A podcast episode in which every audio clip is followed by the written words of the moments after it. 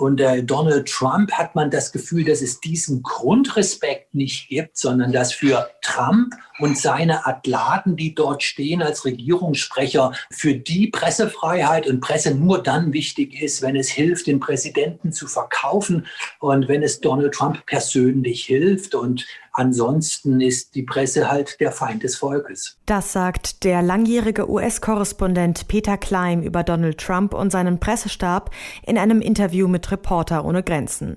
Doch nicht nur der politische Druck auf die Journalistinnen und Journalisten steigt, auch die Corona-Pandemie erschwert die Arbeitsbedingungen für die Presse vor Ort. Nach Wochen der Berichterstattung steht der Wahlabend nun bevor. Wir fragen uns deshalb, wie geht eigentlich Wahlberichterstattung unter diesen Bedingungen? Es ist Freitag, der 30. Oktober 2020. Ich bin Maureen Welter. Hi.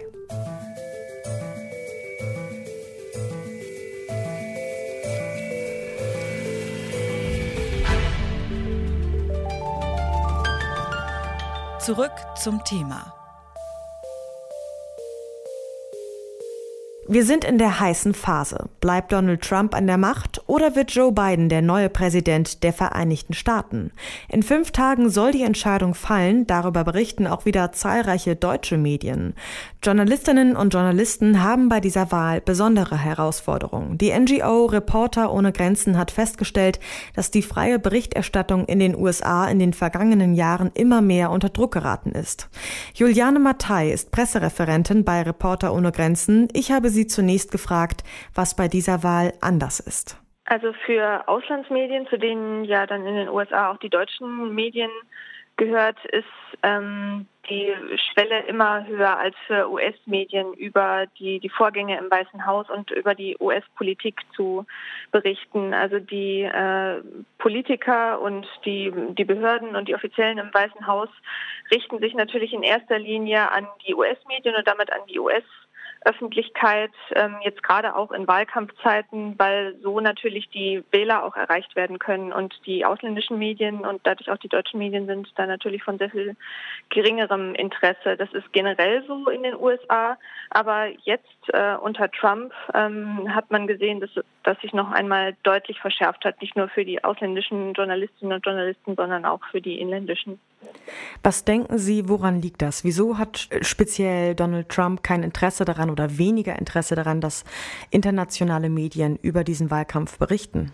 Naja, vielleicht nicht, dass sie darüber berichten, sondern wie sie darüber berichten. Also Trump und das Trump-Lager ähm, will ja eindeutig sein eigenes Narrativ, seine eigene Sicht der Dinge transportieren und ähm, ja, akzeptiert es nicht, wenn Medien äh, eine andere Sichtweise darstellen oder auch nur ja, Fakten präsentieren und äh, darlegen, die Trump und seinen Anhängern und seinem Lager zuwiderlaufen.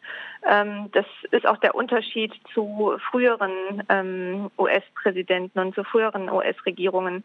Es war natürlich schon immer so, dass ähm, unliebsame Berichterstattung ja nicht erwünscht war und dass man auch nicht gerne mit kritischen Journalistinnen und Journalisten geredet hat. Aber bei Trump fehlt einerseits die gemeinsame Basis, so die Übereinkunft, was Fakten sind und was nicht. Und andererseits fehlt auch einfach ein Grundrespekt gegenüber Journalistinnen und Journalisten und auch gegenüber der unerlässlichen Aufgabe, die Journalistinnen und Journalisten und Medien in einer Demokratie haben. Inwiefern sehen Sie durch diese erschwerte Wahlberichterstattung die Pressefreiheit bedroht? Ähm, wenn wir ins amerikanische Inland gucken, also wie sich die Bürgerinnen und Bürger in den USA aus den US-Medien informieren können, dann ist ja eine ja, informierte Entscheidung, wen man wählen möchte, nur möglich, wenn Medien wirklich unabhängig über zum Beispiel alle Kandidaten und deren, deren Programme und deren Agenda berichten können. Und wenn die Medien nicht wirklich unabhängig berichten können und wenn sie sich zum Beispiel durch ähm, Zugangsbeschränkungen ein eigenes Bild machen können, ja, wenn Medien zensiert werden, das ist jetzt in den USA nicht der Fall, aber in vielen anderen Ländern der Welt, dann können sie natürlich auch nicht unabhängig berichten und ähm, ja, wenn Journalistinnen und Journalisten Angst haben müssen, ihrer Berichterstattung oder wegen ihrer Berichterstattung ähm, Nachteile zu erfahren, dass sie zum Beispiel bedroht werden, dass sie körperlich angegriffen werden. Solche Beispiele gibt es ja auch in den USA und gab es jetzt dieses Jahr verstärkt. Dann gefährdet das auch die unabhängige Berichterstattung und das wiederum kann direkte Auswirkungen darauf haben, was äh, aus den Medien bei den ähm, ja in der Bevölkerung ankommt. Die Berichterstattung war also schon mal freier in den USA. Doch es ist nicht nur der politische Druck, der den Reporterinnen und Reportern vor Ort die Arbeit erschwert. Hinzu kommt ja noch die Corona-Pandemie. Zahlreiche Beschränkungen haben vielen Journalistinnen und Journalisten die Einreise erschwert, die extra zur Wahlberichterstattung in die USA reisen wollten. Am Dienstag wird voraussichtlich die Wahl entschieden, der Höhepunkt der Wahlberichterstattung. Eine der vielen Live-Übertragungen zu diesem politischen Event kommt vom ZDF. René Mahler ist Redakteur und leitet die siebenstündige Live-Sendung des Senders in der Wahlnacht. Ihn habe ich gefragt, wie sich das ZDF auf die erschwerten Bedingungen eingestellt hat. Zunächst mal hat es Auswirkungen auf die Planung gehabt. Die ging dieses Jahr wirklich drunter und drüber. Ähm, wir mussten umdisponieren. Wir hatten versucht, vor Ort noch Kameraleute, Redakteure zu bekommen, Regisseure zu bekommen. Das war alles ein bisschen schwierig. Inzwischen hat sich die Lage ein bisschen entspannt. Wir hatten es geschafft, im September dann tatsächlich über ähm, die Botschaft dann doch noch ähm, Kollegen nach Washington schicken zu können, sodass wir jetzt eigentlich dort vor Ort ganz gut aufgestellt sind. Gibt es denn neben den Einreisebeschränkungen noch andere Faktoren, die die Arbeit in den USA momentan erschweren? Na, da ist natürlich, ähm, über allem schwebt ja Corona. Das ist ja gar keine Frage. Also wir hatten auch große Schwierigkeiten mit unseren Planungen in Berlin. Von dort aus wird die Sendung ja geleitet. Ich werde dort natürlich äh, in Berlin vor Ort sein, wenn wir die Sendung dann starten um 0.15 Uhr von Dienstag auf Mittwoch.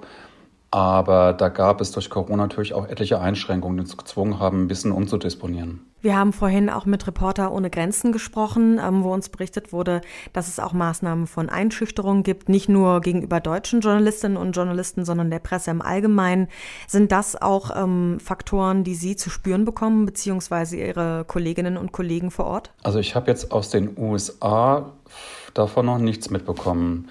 Ähm, Nein, kann ich eigentlich überhaupt nicht bestätigen, dass es da Einschüchterungsversuche gab. Äh, gut, im Internet haben wir natürlich in unseren Kommentarspalten entsprechende äh, Kommentare auch, aber das ist ja mittlerweile völlig normal quasi schon Alltag. Befürchten Sie, dass die Qualität der Berichterstattung unter diesen erschwerten Bedingungen leiden könnte? Nein, wir haben ja auch schon eine ganze Sendestrecke hinter uns. Wir haben ähm, etliche Dokumentationen schon an den Start gebracht. Und wenn Sie die Berichterstattung mitverfolgt haben, ich glaube, das sind keinerlei Qualitätseinbußen zu bemerken. Einfach weil wir sehr gute Reporter haben, die auch mit sehr wenig Schlaf aufs Kommen, offenbar. Das Jahr 2020 ist besonders und damit auch diese US-Wahlen. Deutsche Journalistinnen und Journalisten, die vor Ort berichten, haben darum mit besonderen Herausforderungen zu kämpfen. Viel wurde kurzfristig umgeplant, verschoben und kurz vor knapp entschieden. Trotzdem, Wahlberichterstattung geht auch unter diesen besonderen Bedingungen. Um die Präsidentschaftswahl in den USA geht es auch in der aktuellen Folge unseres Blätter-Podcasts. Mit den Blättern für deutsche und internationale Politik sprechen wir einmal im Monat über hintergründige politische Themen. Ihr findet den Podcast im Podcatcher eurer Wahl und seit diesem Monat auch auf Steady, denn wir wollen mit eurer Unterstützung auch weiterhin werbefrei und unabhängig über Politik berichten. Da könnt ihr auch gern mal reinhören. Das war's von uns für heute. An dieser Folge mitgewirkt haben Luisa Heinrich, Alea Rentmeister und Andreas Popella.